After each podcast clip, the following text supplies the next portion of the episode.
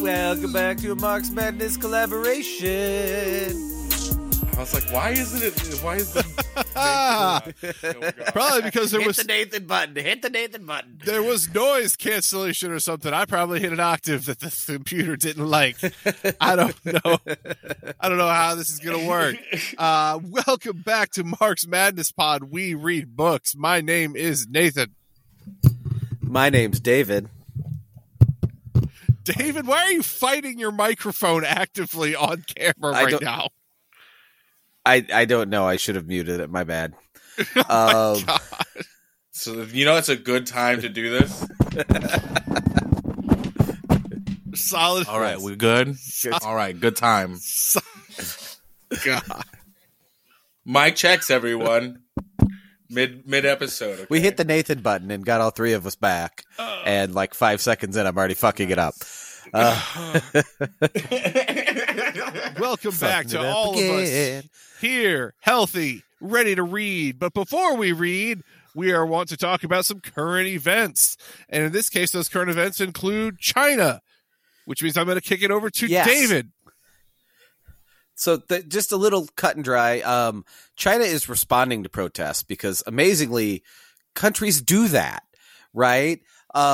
You know, we've got this idea in our heads that, and I'd rather have people have the caution. You know, I've said before, if you're wrong in the way that's more revolutionary, useful initially, that's good. You just have to be careful because we are materialists. We're not contrarians. So you do have to actually, you know, investigate. And a lot of protests happen in every country. And sometimes governments do respond to it. You know, that's, I mean, the example I always turn back to is like East Germany, when it was existent towards the end, was the leader in LGBTQ plus rights in the world on several levels. And it didn't get that way on its founding. That took time. That took protests. That took fighting, by LGBTQ plus people. And so people were protesting in China for, you know, both working condition rights against Foxconn and easing of COVID restrictions because, of course, the zero COVID policy that they call people first, we call it zero COVID,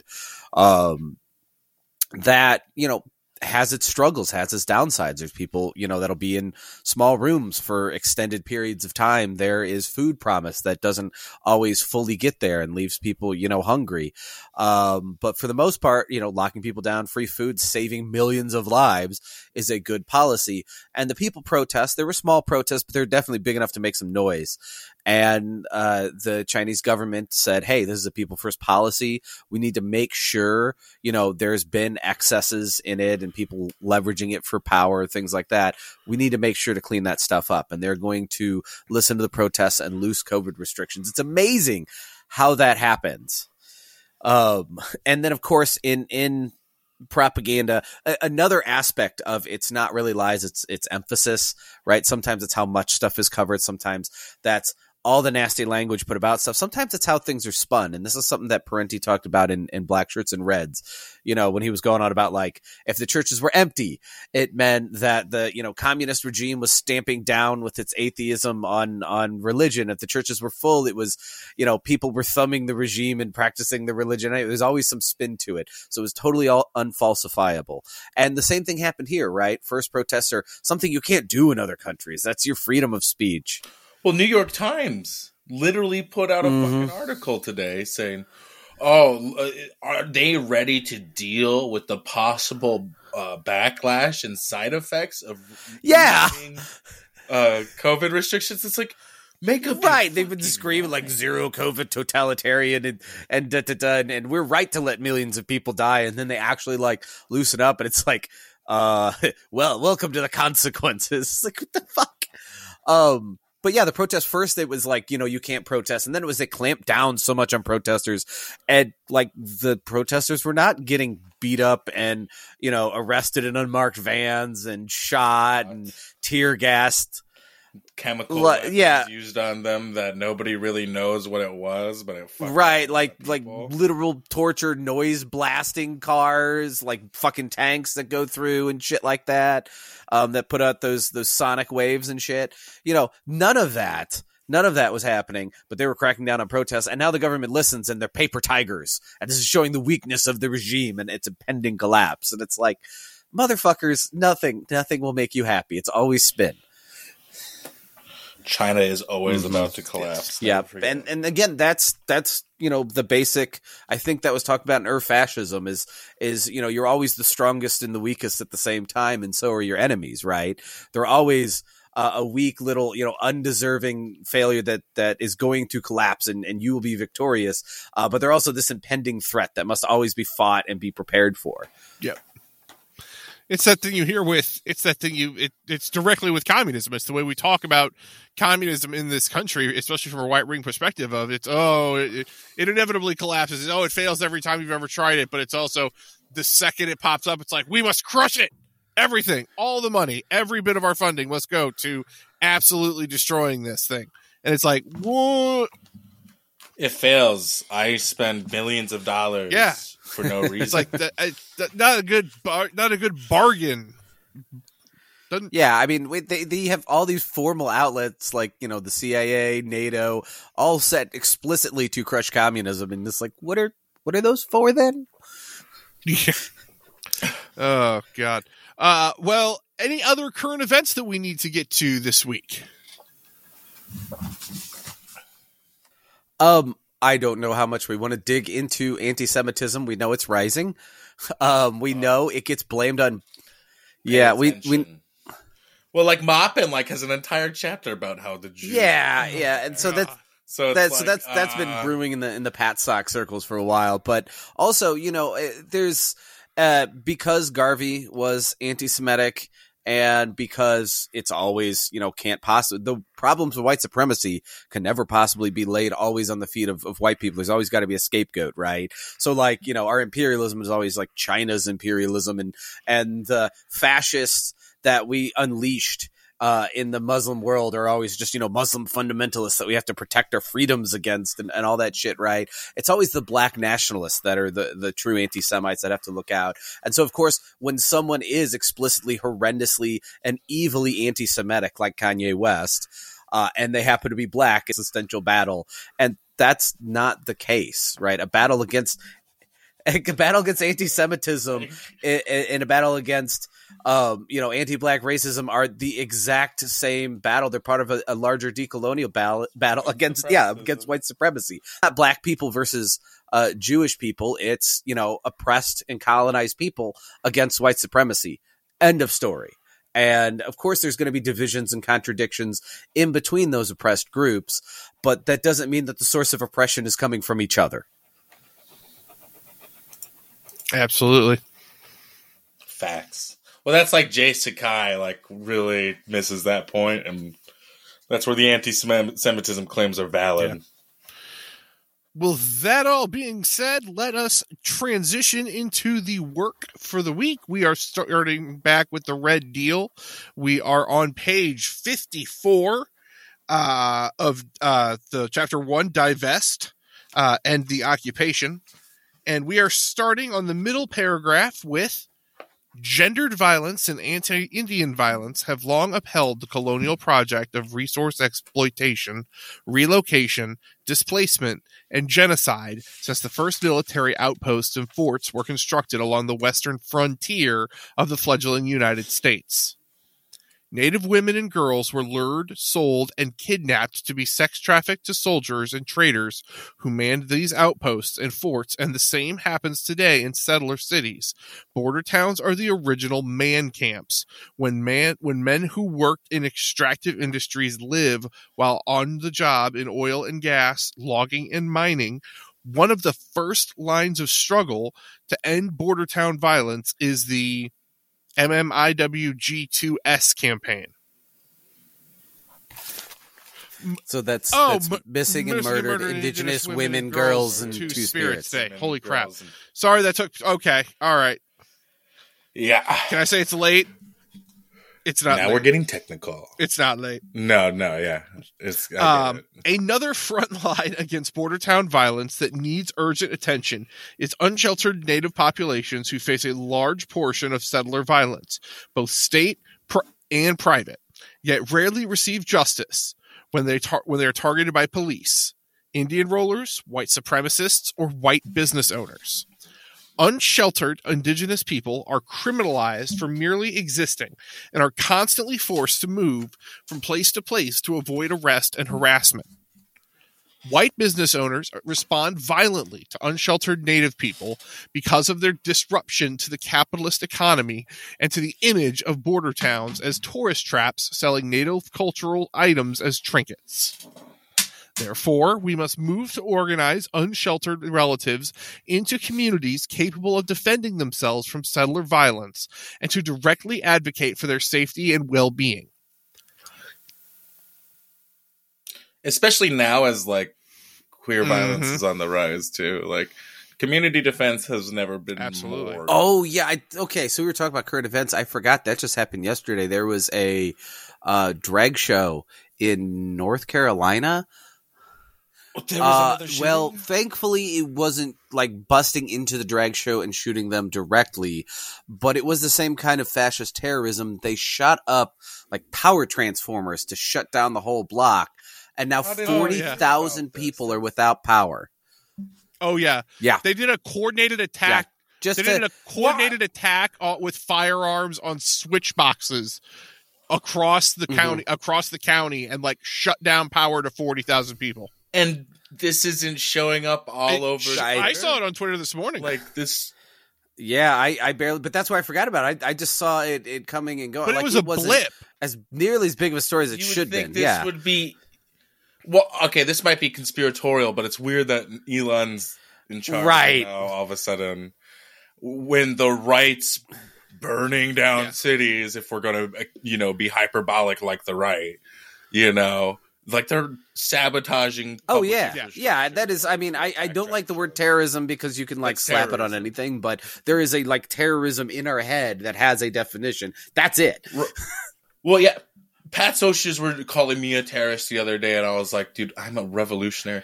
You're so fucking stupid. Right. And sometimes like, but this is actual terrorism, and sometimes the difference between terrorism and what's accused of terrorism is hyperbole. Sometimes the difference is political ideology and like, if whether you support it or not, but sometimes it's just like unquestionably that is terrorism, right? So like, there's nothing revolutionary about the 9/11 attack. So they threw around terrorism, all kinds of crazy, but those planes flying into buildings, that was terrorism. This is fucking terrorism. I'm sorry. It is. It just fucking is.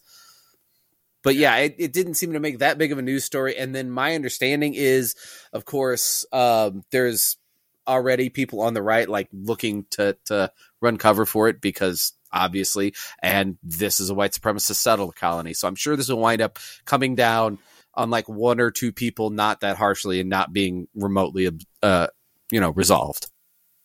Yeah, not in any meaningful capacity. All right.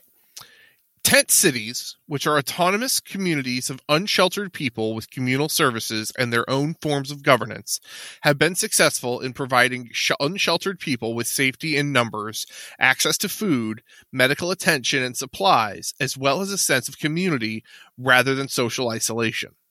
We call on everyone to defend tent cities from the frequent police raids and sweeps that have destroyed tent cities across the country. We also believe that the formation of tent cities should be politicized against settler colonial violence, creating spaces explicitly open to unsheltered Native people who have been displaced from their homelands. White people that are allowed to like compare their struggle to Natives right now? It's any like houseless relative that's, white, because you're clearly having it a whole lot fucking worse than most people in this fucking country. And like, that's the closest a settler might ever come to experience what we experience, the displacement from where we belong, and a settler doesn't necessarily belong here, but you feel like you do, don't you? Yep. Absolutely.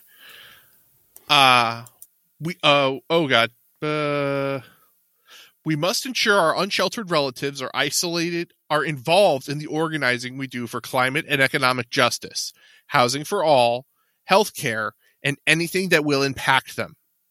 Similarly, we urge everyone to organize with unsheltered people against anti-poor and anti-homeless laws, like trespassing, restrictions on panhandling, sleeping in public, and others that criminalize poverty and homelessness. These local laws have spread to cities with significant unsheltered populations, criminalizing and displacing people rather than addressing the underlying problems of settler capitalism. There are many ongoing campaigns to repeal or prevent these laws from passing, often led by unsheltered advocacy groups. If there aren't any yet, we encourage local groups to initiate them. It is critical to protect unsheltered relatives in border towns where anti-Indian logic marks many for death. One of the obstacles... I was going to say, I know we're supposed to do the current events at the beginning to get them out of the way. And this is more about your local organizing, not depending on the government that has, you know, supported the system that caused the houselessness and pays for the cops in the first place. But a bit of good news. I forgot. I think it was somewhere in Colorado. Was it Boulder? It was somewhere in Colorado.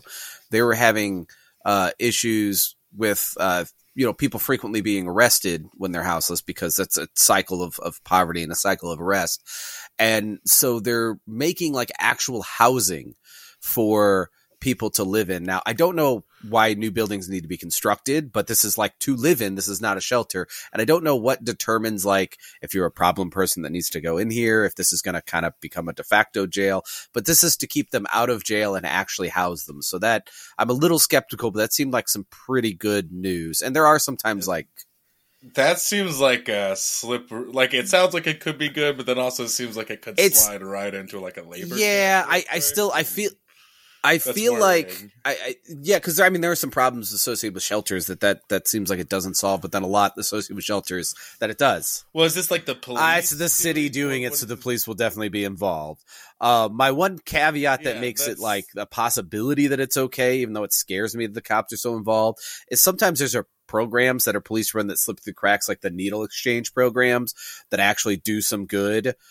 So maybe this will be like that. And it read like it would be something like that, but I don't know. Like that's police oversight against people who are getting arrested a lot and are houseless. And they do got a lot of weed money. So let's hope that shows up. And quality. It's not gonna, but hopefully. Fingers crossed. I mean, like if the state revenue was replaced from arresting all those people smoking weed, right? Yeah, that's true. Yeah. That's true. You'd think. I mean, that would make sense, but I guess that's what Marx calls contradictions, huh? We're doing dialectics. What? Remember, this is a callback. One of the obstacles preventing Native people from being protected in settler society is the limitations imposed on tribal sovereignty. In 1978, the Supreme Court ruled in Oliphant versus Suquamish Indian tribe that indigenous nations could not prosecute non-natives for crimes they committed on reservation lands or against tribal citizens off reservation. They based this ruling on conclusions that, quote-unquote, Congress's action during the 19th century reflected that body's belief that Indian tribes do not have inherent criminal jurisdiction over non-Indians, which was, of course, during the Indian Wars and genocidal militia incursions throughout the West. Of course it was. A latter case ruled that... I was going to say, like, the Fort Laramie Treaty, the government's supposed to prevent white people from coming in and mining gold illegally. And then they just stop. It's fun. So that's cool. It's amazing that there's only components that are upheld, and the outcome of that is always that, like, white people committing crimes against indigenous people, even on the sovereign, treaty lands. No reason to prosecute, but like someone indigenous commits a crime off the reservation, or even certain crimes maybe on the reservation towards the white settler colony, and the white settler colony can try them, or at least decide if it's the white settler colony's jurisdiction. That's totally not apartheid. Nope. A later case ruled that tribes could not try members of other tribes until an act of Congress made it so that tribal nations could prosecute other native people, but not white settlers. This double standard demonstrates the racist notions of white superiority enforced by the courts. The result of this limitation on jurisdiction has been the relative powerlessness for tribes and tribal members to seek justice for crimes committed against them by settlers on and off reservation lands. Particularly in crimes related to sexual and gender violence, this limitation contributes to the continued colonial and patriarchal violence inflicted on Native communities and is part of the reason why sexual assault perpetrated by non-Natives is so common for Native women. Man camps, Christian missions, trading posts, and border towns are all sites where settlers interact with Native peoples without accountability. What's a man camp?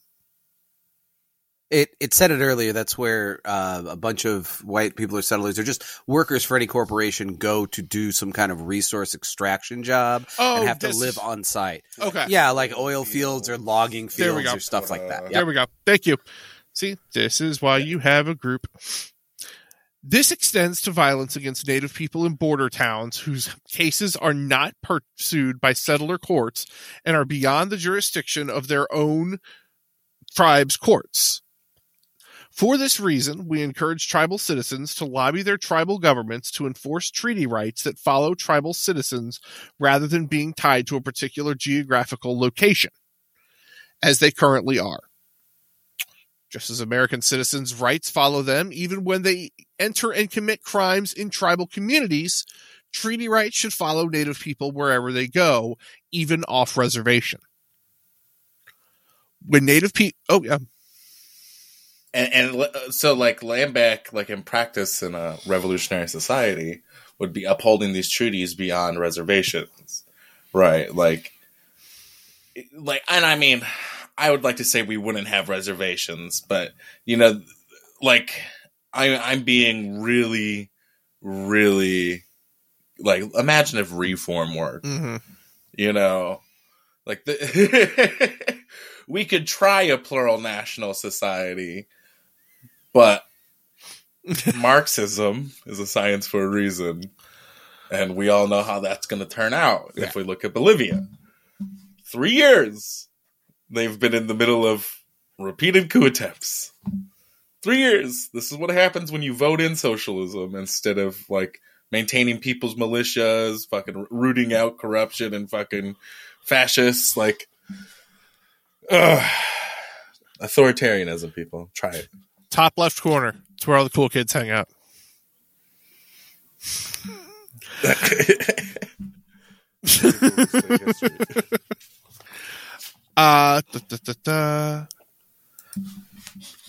When Native peoples have been attacked or murdered in border towns by settlers, there has been no resource for tribal governments except to publish statements condemning the attacks and asking settler courts to prosecute the cases.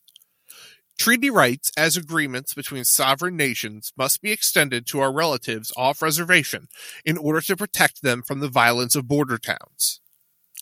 One action that we have seen done successfully in police and prison abolition campaigns against fossil fuel corporations and in human rights efforts globally is the People's Tribunal.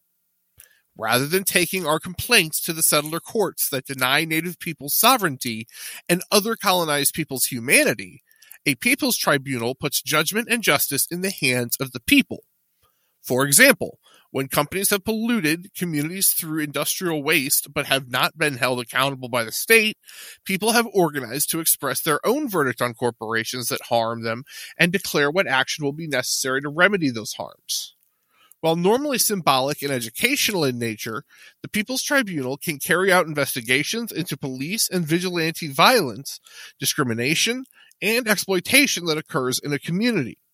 Hear testimony from witnesses and victims, and present recommendations to local governments for changes that the people identify as necessary. They are public gatherings that can develop in our communities a sense of control over our own safety, especially in hostile border towns intent on erasing Native people. Ah, we've moved on to a new section. You're muted, Shikmanitu. Oh, hold on, Nathan. Shikmanitu was talking, but was also muted. Damn it. Another example of a people's tribunal could be seen with Ames Red Ribbon Committees that actually caused a stir through like public display that resulted in change without police reaction is the most important part that liberals would consider like justified and like proper protest, you know, and they would summon the official to public location and then publicize their crimes. So like, you know, if you committed sexual assault against a minor and you don't show up, people can say whatever the fuck they want. So a lot of times people showed up to these and then got called, you know, out on this. And then, you know, their reaction made it very clear what was true and what wasn't, right? You know, as soon as they start, oh, that's just ridiculous, blah, blah, blah, you know, it's like, okay, yeah. Yeah, see what's going on here. But like, and then also after the Cuban Revolution, I mean, yeah, that was pretty badass. More of that energy. We are starting a new section. Does somebody else want to read for this section, or for the first page or so? Okay. Abolish incarceration in prisons, juvenile detention facilities, jails, and border security. Incarceration is not an indigenous practice. The idea of locking people up as punishment was brought to Turtle Island with the European settlers who colonized it. In Europe, they had established debtor prisons to punish those who could not survive within the emerging capitalist economy or to persecute religious minorities in dungeons. In America, prisons and incarceration have historical ties to racialized slavery, chattel slavery, owning people as property. Required extreme forms of violence, fear, and discipline to maintain. African and indigenous people who were enslaved to work on plantations resisted in many ways, including escape. Settlers formed slave patrols and militias to hunt indigenous people that later evolved into the current institutions of police and military we face today. Prisons and jails, in particular, have a deep connection to racialized slavery. Even after it was abolished, former plantations were converted into prison work camps where black people arrested for any number of minor crimes, quote unquote, laid out by racist laws, were forced back into slave labor. The 13th Amendment, which outlaws slavery except as punishment for a crime, actually expanded the available forced labor to include poor people, even if they were not black. Prisons and jails today serve to remove people from our communities, breaking up families and disrupting kinship, while either forcing them to work or labeling them unemployable if they are charged with felonies. Incarceration in the United States has proliferated over the past decades to levels unseen anywhere in the world. In fact, while it is only 5% of the world's population, the U.S. holds 20% of the world's prisoners. There are over 2 million people who have been incarcerated in their lifetimes, and when we include people on parole, probation, in jails, and prisons, one in every 35 people, 7 million total in the United States, are currently under state surveillance or direct control. Over 90,000 youth under the age of 18 are incarcerated in either juvenile detention centers or have tried as adults in adult facilities.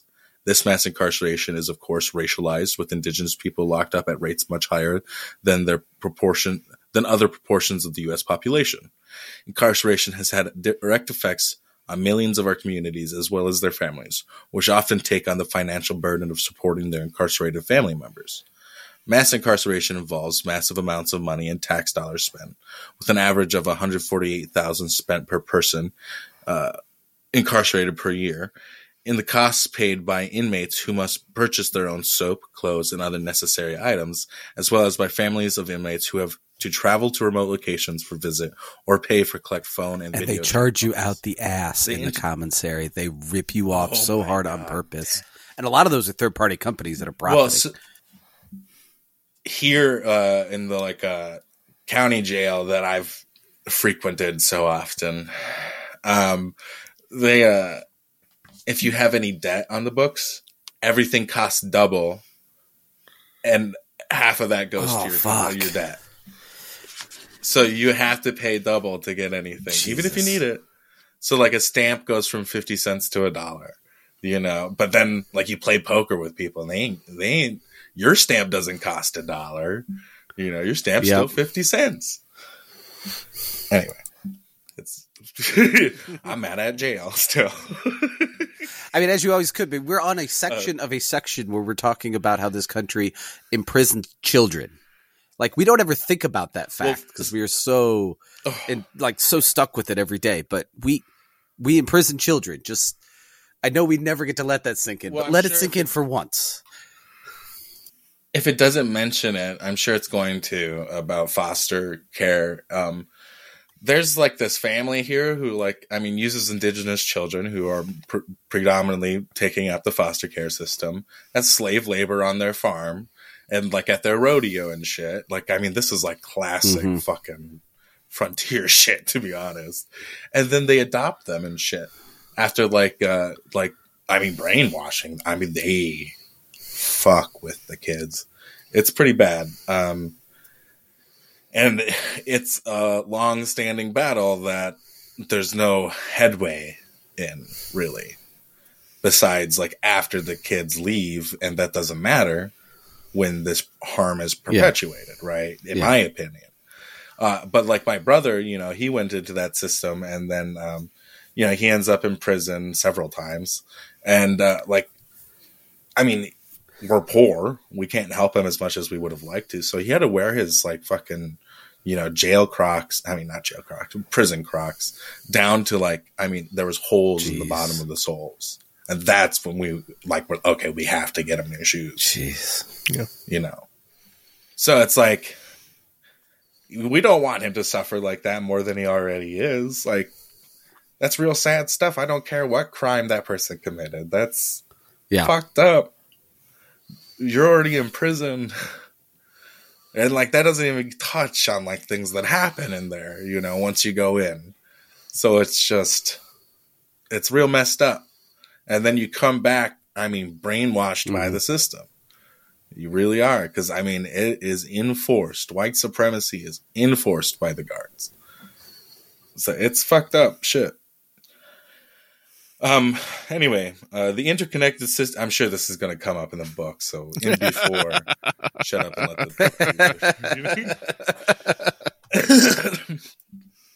the interconnected systems of laws, prisons, corporations that use cheap labor from inmates and all other institutions profiting from incarceration is what is known as the prison industrial complex, PIC, PIC.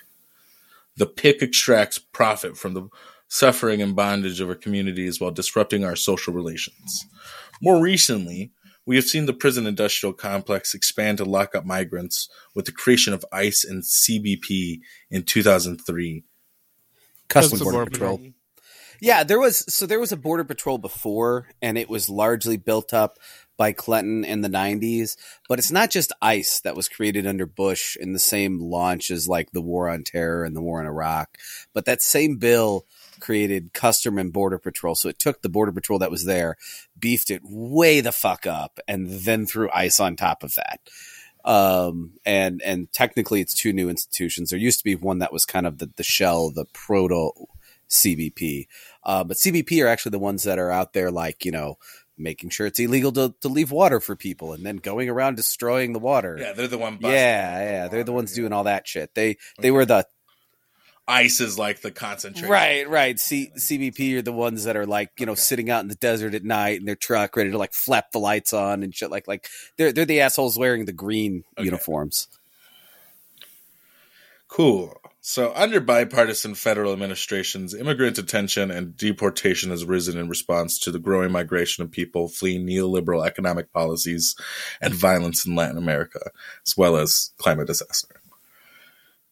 City and county jails have turned to incarcerating detained migrants caught on the border of within the country, and new migrant detention centers have been built by the federal government in collaboration with private prison companies and even religious institutions, like Baptist Child and Family Services. I always forget that, which operates multiple migrant detention centers in Texas. That's classic church shit. Holy fuck. I forgot that part.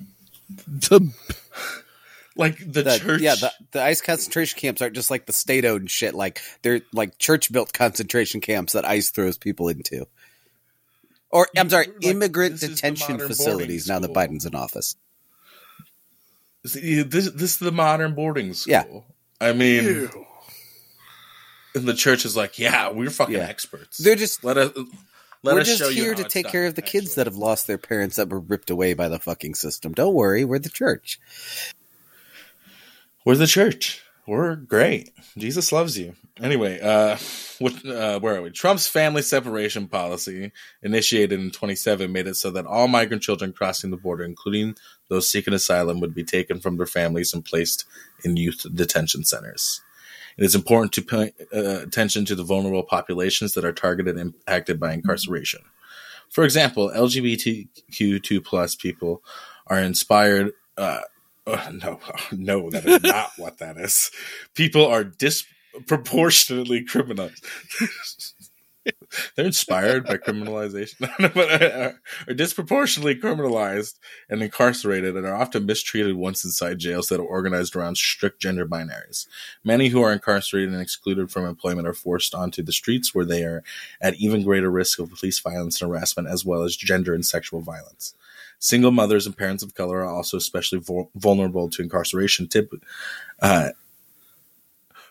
Single mothers and parents of... Let's take that from the top.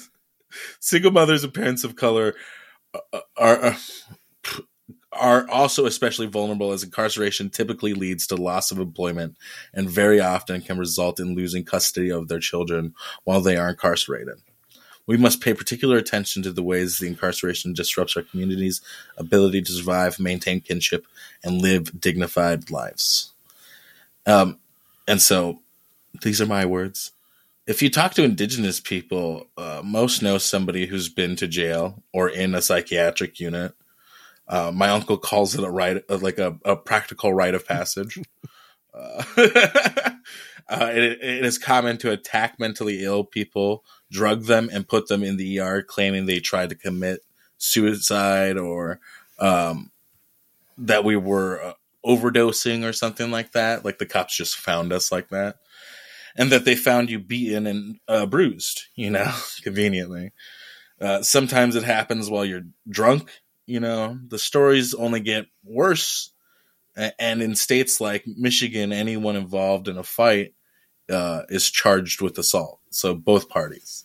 So if a white supremacist comes up to you and attacks you and you fight back, you too will go to jail. And in South Dakota, in the border towns, if you are assaulted, it's because you invaded a settler space. So it's actually your fault for being off the res. And they will put you in a psychiatric unit before they ever go after that settler. You can see... That's true. These are things that happened to me. That's the worst part, is this happened to me. This isn't like... Yeah. It's awful. You can see how full of shit the whole, your rights end where mine begin means, because when those come in conflict, they always mean theirs, and they mean it violently when they say that shit. Oh, yeah. And I mean, sometimes it's not even like, you can just exist in a bar in South Dakota. Somebody could be racist to you and be like, can you just shut the fuck up? And then that's enough. How dare you tell them not to be racist to you? So, continuing with the reading. With the current dominance of incarceration as a solution, quote unquote, to settler society's problems, many social services including mental health and drug rehabilitation are administered through carceral institutions. We must begin to create viable alternatives to incarceration that address these needs of our communities. And we cannot rely on police who murder us or prisons that dehumanize us to provide the services we need.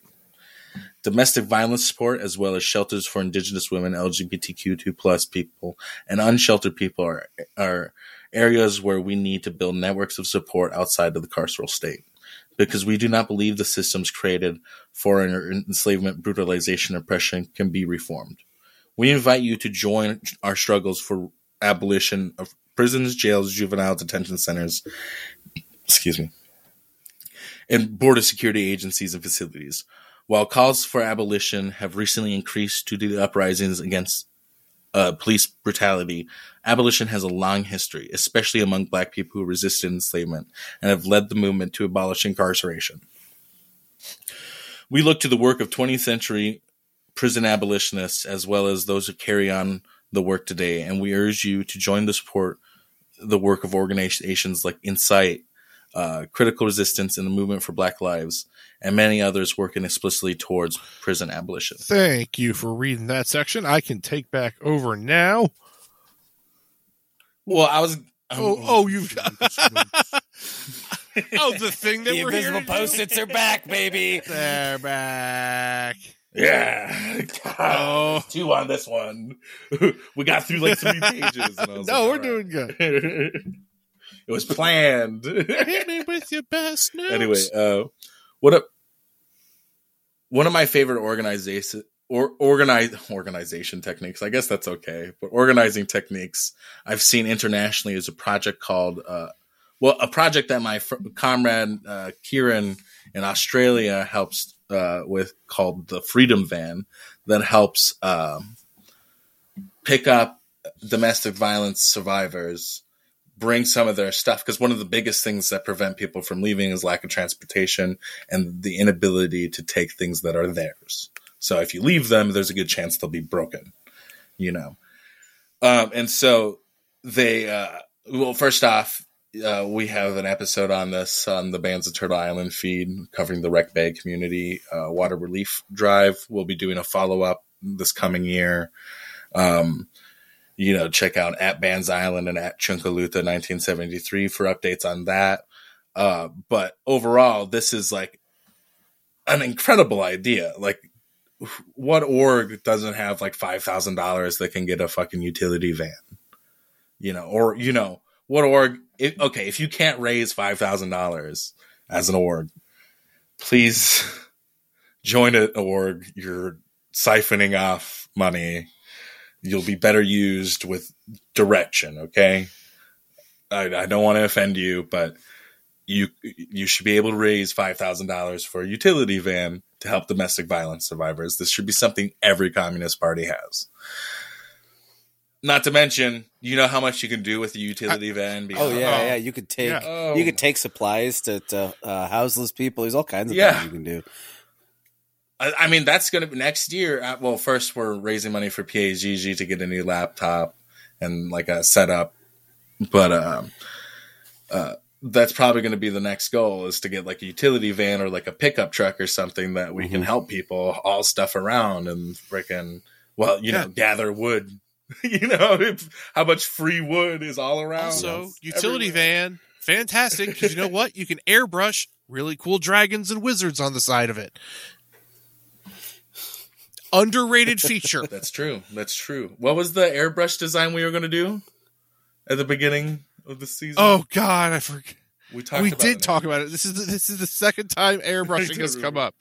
It is a callback. It is officially a callback. No. Utility van is a necessity.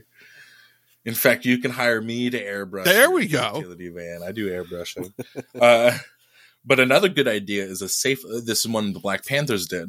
Is a safe house ran for like women and femmes that's democratically ran by them. You as an organization paying for a safe house for these people shouldn't dictate a whole lot to them about how it should be ran. That's not cool. You're just being landlords at that point, So help teach them how to organize themselves. That's what you should be doing. You should be, teaching a person how to fish rather than catching it for them. Right. I hope that makes sense. And that's my note. Yeah, no, that's a good note. I really like that van idea too, because anybody that's been around abuse, they understand too. It's not just that things get destroyed, and they always get destroyed. It's that they know what's irreplaceable. They know what's value isn't money, and they go right there. Absolutely, they do it every time. Well, we are moving into Area 4. End occupation everywhere. The United States owns the deadliest and most funded military power in the world. invests more in its military than the next 7 largest military powers combined. The U.S. military also owns more international military bases than any other country. Oh, okay. And so when you're like, what's land back? This is all land back. All that we've been discussing here. This is all part of what land back is. Okay. You can't have land back without considering all these things, and there's more to consider. That's why I have a bunch of post-it notes throughout this fucking book. And we read chapter 4 of one book and read another book, and I keep telling y'all to read a whole nother book on top of this, and then a whole nother book after that called Decolonial Marxism by Walter Rodney, and like Groundings in with my brothers, blah, blah, blah. You know, the list goes on. That's why I'm going to rip off these guys' format and just start reading on my podcast. Oh, God, it's a rip-off. It's a rip-off of a rip-off. We're doing rip-offception. Yeah. Why does the United States invest so heavily in its military? The answer can be found in the creation of the U.S. settler sovereignty, forged through war against indigenous nations. In its early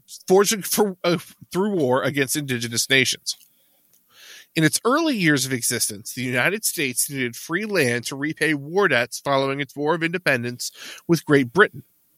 Looking westward from its original settler colonies to find this land, it created the first Federal Administration of Indian Affairs office within the Department of War in 1789 to negotiate treaties with indigenous peoples to take land in fair trade. However, when indigenous people refused to sell their land, George Washington and the United States were ready to wage war, or in Washington's words, to extirpate indigenous people. Ew. And I think it might be my episode 1 of Bands of Turtle Island, where I go over some of the grotesque quotes from like Washington, Jefferson, and stuff like that. Like some of them, including like, if we are ever to raise our hatchet against the natives, we must never cease until they are dead. Yeah, they were. Genocide isn't an accident. We'll just say that. Like they know written what into doing. The Constitution. Yeah, you don't oopsie doodles. Bill of Rights. Sorry. You don't oopsie doodles your way into a genocide. Oopsie. These efforts failed largely because indigenous nations were more powerful than the 13 states at the time. The fledgling U.S. government waited until another opportunity arose some 30 years later to attack these nations and gain control of their lands. This time, it was through legalized theft. The most belligerent of these laws, the Marshall Trilogy, 1823 to 1832. Sorry, I hate the Marshall Trilogy. Every time I see it, my brain just fucking smashed my fucking head off a wall. Unilaterally changed the status of native nations from foreign nations, their status according to treaties, to colonized subjects of the United States. Neat that they just did that. Pen and paper. Neat that they just did that. Like, I don't think people quite understand how genocide and stuff works, but it's written down. Yeah. It is written down. It is undeniable. Please stop debating my genocide, whether it's ongoing or not. It is planned out. Holy fuck. Between 1823 and 1832, the U.S. Supreme Court's first Chief Justice, John Marshall, as Diné geographer Andrew Curley states, defined the status and rights of indigenous nations within the United States as tribes, uncivilized peoples dependent on it and subject to its complete authority. Drawing from the Doctrine of Discovery to justify the domestication of indigenous nations, the Marshall Trilogy fabricated laws to alienate aboriginal title and strip indigenous nations of their independence. Shugmanitu, so I feel like you have notes here. Yeah, you showed us. I showed you them. First off, we covered the Doctrine of Discovery, right? And this is why, because it's foundational to the legal justification for land theft, right? Because there is a legal justification because they felt the need to legally justify it. These aren't our rules. These are rules you enforced on this land and you did not follow and you just changed and made up as you pleased. And it should also be noted that George Washington held a variety of views on indigenous people over his lifetime, but like all settlers, he was here to help replace indigenous people and expand the U.S. after fighting a bourgeois revolution, quote-unquote revolution, I should say, to do that very thing and keep slaves. Taxation without representation is more of a canard, okay, and... Two books I highly recommend to listeners is The Counter-Revolution of 1776 by Gerald Horne.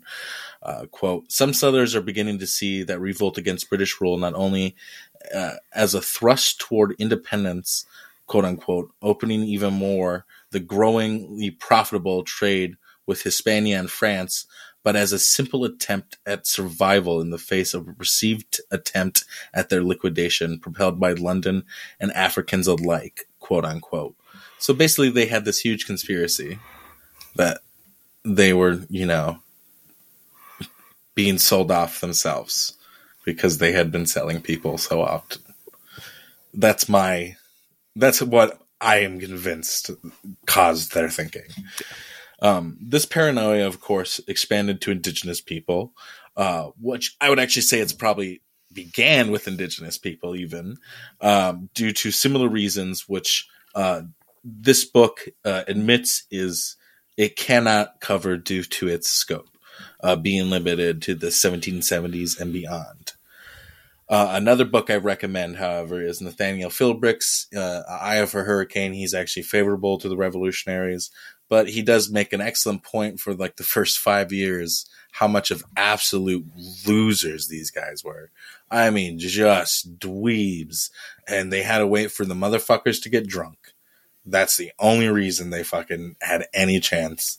It is a consolation prize. That is what the United States is. It's like, oh, thanks for helping us defeat Britain. Ha ha ha ha. You really helped. That's basically France. But even though the President Trump attempted to terminate the Wampanoag Nation, who had a major hand in protests like the Mayflower 2 action in 71 or 70. I can't remember off the top of my head.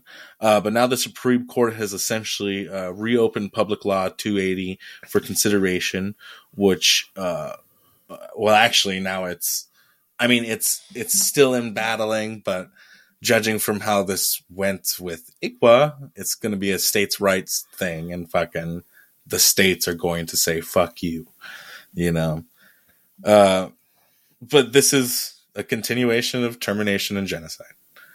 In front of us, you're watching it happen, and you're sitting there. What have you done? Let me ask. I'm being serious. What have you done? And ask yourself that. Because genocide is happening in front of your eyes. And this is how it happens.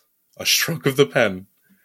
I mean, literally, that's how it happened to Germany. They just, all of a sudden, it's legal to start rounding up your Jewish neighbors and stealing their stuff. And actually, the government's going to help you.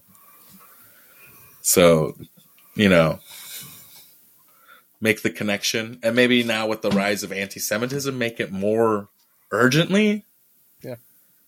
Like, it's beyond obvious now that trans people are being targeted for genocide, just like they were in Germany. Communists will be. Indigenous people are. And it's going to expand. It's only going to get worse if we do not fight. That is the only option. You cannot ridicule this out of existence. You cannot educate it out of existence. Blood is what this demands for a solution, unfortunately. It's going to be scary. Community defense, everyone. Yeah. Like I wish I was being an alarmist. This is very measured, I think. Yeah.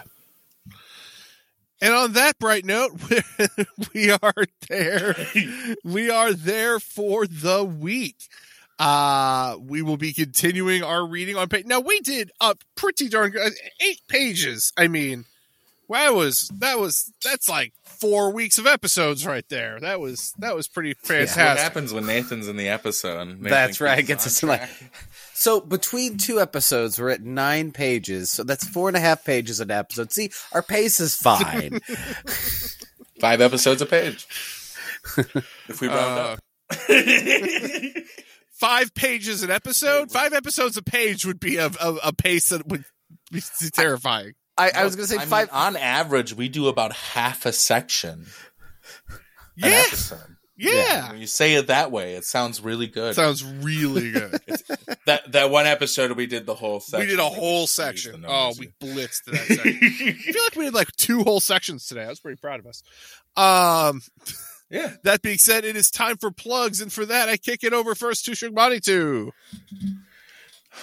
So literally last episode, what was the number I gave? Does you went from 3,000 to... No. Oh. It was the number I gave, like how much we had already risen. Oh, goodness. I don't remember what the number was. Yeah, it was too low yet. So yeah, that's funny. But yeah, we hit the original goal. So yeah. Thanks for helping everyone. No, a lot of the listeners did help. Thank you very much to any listeners that did pitch in. Thank you. Bottom of our hearts. And yeah, those didn't. The fuck. No. And we're being playful about it because we don't have some cool air horn thing. But that is really that is awesome. We already raised the money that we initially set out to. So now there's a U-Haul coming with wood. We got a bunch of coats coming from Alibaba. Blankets. We already have a bunch of blankets, but more blankets.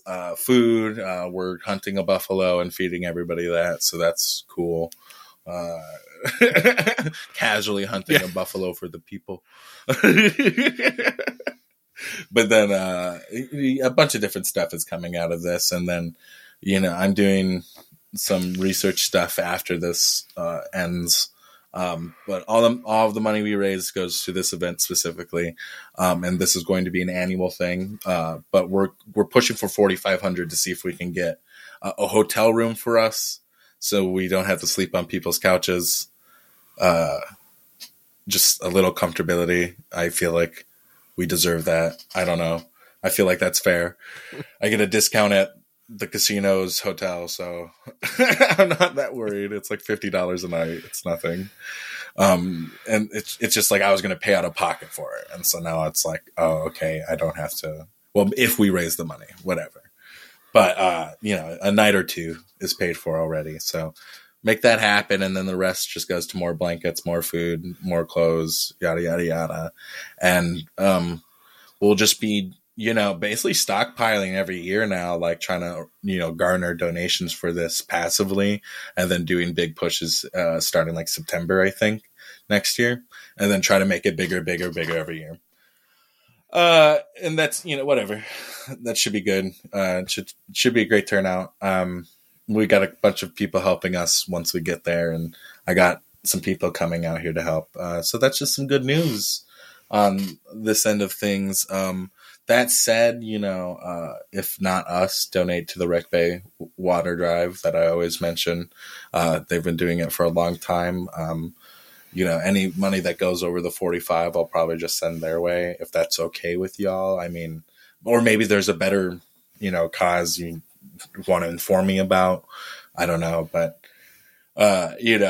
there's just a lot of different places money should go, right? And I get we're all passing around the same $5 with mutual aid. But,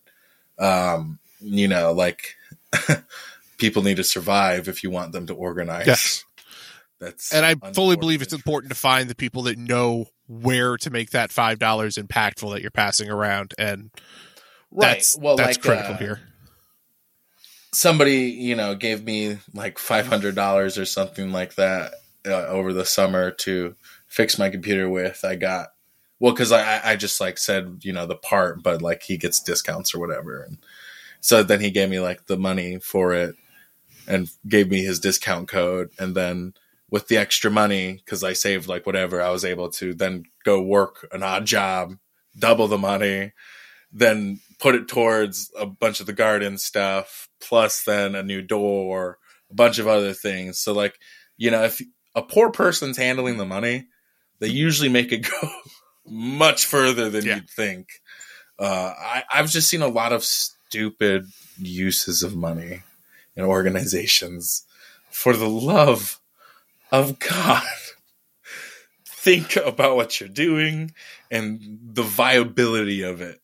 You know, is this something we can only do for the next 5 years? Or is this something we can use even into the revolution? Yeah. You know, those are the decisions we need to be making right now, because if it's not usable beyond the next 5 years, it's useless. You know, it's practically. I mean, there's certain things that we need to be thinking about for a short-term boost. Caveat being like it's needed for survival, but if it's outside of being needed for, you know, your orgs or people's survival, it should be longer term than that. Right. You shouldn't be like fucking, you know, investing in like a $300 scrapper that's going to break down in the next 3 months that you need to replace over and over again, you know, because you're like, the utility van idea is so good, but I refuse to pay for just a decent car, you know, that's like actually checked out. And like, there's a lot of different things you need to like consider, like, you know, a good pair of boots kind of, who is it? Terry Pratchett, I think, has the pair of boots analogy where he says, you know, for a poor person, you know, boots aren't, they can't get a nice pair of boots that will last them forever. So they're stuck in this cycle of poverty because they keep getting the cheap boots that fell apart quicker. Every year they had to replace the pair of cheap boots where the one guy who buys the one pair, it'll last him 10 years. Well, theoretically, I mean, like they don't make boots like they used to make boots. old boomer talk now. Boots, that's right. Like, this is now a boomer podcast. To boomer chat. I just feel like boots don't go as far. I feel like, you know, it's planned obsolescence becoming more apparent. Yeah. You know, and that could just be me being conspiratorial, but I'm pretty sure I'm right. So no, it's absolutely right. That's why they make things where they can't repair anymore. Yeah. You know, okay, we have, but it's not cobblers. I don't know, like the UP is a very different place. Well, we still have cobblers. I just mean everything you buy from like, you know, appliances to stuff is less modular than it used to be. Hold on, I'm here to keep us on track, and I desperately on the cobblers. Don't you fucking. Don't you act like this is normal. Don't just say, we have tons of cobblers. And then David's like, you're stuck on the cobblers? Of course I'm stuck on the cobblers. What sort of medieval town are we dealing with? Cobblers. Look, man, I've seen... cobblers is like, in one county, I knew at least 5 cobblers. Suquamish, that's too many cobblers. Suquamish, that's too many cobblers. I understand Marquette County is one of the biggest counties in America. For cobblers? No, I mean, in general, it's just one of the biggest counties per land. So, like, fucking having 5 cobblers is impossible by land size, but when you consider population size of the UP, it is inconceivable to have that many cobblers per capita. It is ludicrous, the number of cobblers involved in this scenario, and I will not stand for it. Oh, God. Shibani 2, continue with plugs. Check out the Cobbler. No, Adam Sandler's movie on Netflix. My name is Tim the Cobbler. Arrange and design boots. I don't. That's really a Monty Python joke, guys. Oh, I mean, okay. So I guess I should plug this. So I am making this documentary with some Ohlone people who are very overshadowed and invisible in their homelands, like especially with like the occupation of Alcatraz, right? Very well-known event. They were not involved. A lot of people don't realize that a big issue in why the federal government didn't listen to the demands is because Ohlone people wrote the government and said, hey, if you're going to give this land to anybody, it should be us, and maybe you should federally fucking recognize us too. Huh? And so, like, there is this, you know, active erasure that indigenous people were committing against other indigenous people in pursuit of liberation. And so it's just a perfect example of like why you need to know where you are. You can't just do these actions without knowing and investigating your situation. You know, you can't just go out there and do revolution. You have to learn theory, which you know, gets into the, you know, disclaimer or whatever. But, you know, this, so we're raising money. Like, if you want to give money past this fundraiser, let me know specifically that you're giving it towards this other thing, please. Like in your donation or whatever, or like message us on Twitter, letting us know that you gave it and saying that it can go to this. But we're going to be going, like after Pine Ridge, I'm going to be going out to the Bay to interview some elders that I wasn't able to interview last time I was out there, just due to breaking my phone on this Golden Gate Bridge. And then one of the people had a thing with Food Network going on the day I went to their restaurant. So I never got to interview them. Very sad. Going to get to do that. But, it, you know, there's a lot going on after this. And, you know, it'd be appreciated if you donated towards it. Because to the content you get to see and actually helps a people, you know, get their voice heard that you probably don't know much about, you know, like, the shell mounds there were turned into tennis courts after being raided. Mm. So it's really fucked up. Yeah. That like the fucking Silicon Valley elites built their tennis courts out of our bones, you know? Gross. Well, on that bright note, we will transition to the Mark's Madness disclaimers. The Mark's Madness plugs. Mark's Madness Pod can be found online on Twitter while it still exists at Mark's Madness Pod. We are available on email, marksmadnesspod@gmail.com. If you are still on Twitter and can access our bio, you can get a link to our Discord server where you can email it us for it, and we'll send it to you that way as well. But our Discord server is just where Nathan especially hangs out day to day. Shugmani too makes appearances, and David is called by bat signal when he's needed. This is the I'm called by bat signal too, but I call it smoke. I think that was racist. Oh gosh. Well, yes, but it is just a good community of people that I am proud to be a part of and proud to have some part of maintaining. And that being said, David, it's time for a disclaimer.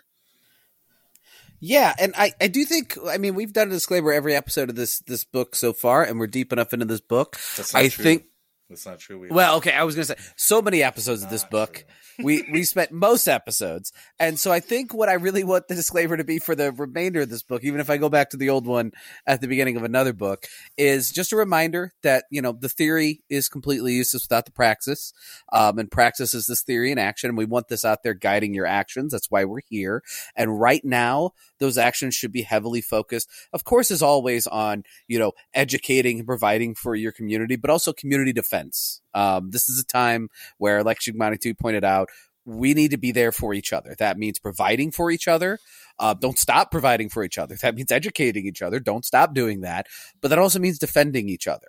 Okay. And this needs to be viable defense. You need to talk about, you know, with the victims, what they need. Oklahoma's about to detransition people 21 and under. Like, they have a bill and, like, fucking get together. This is about to get fucking wild. And Texas is still going on with the traumatizing families that are supportive of their trans kids. I mean, people, you know, are fleeing that state. And what's the next state over? Well, Oklahoma, that's, you know, that you can't go there. So, yeah, I mean, this is important. We need to be out there fighting for each other. Absolutely. Amen, as always. Well, that being said, this has been Mark's Madness Pod. We read books. My name is Nathan. My name's David. I am Shungmani. And we will talk to you all next week. Bye. Bye. Moksha.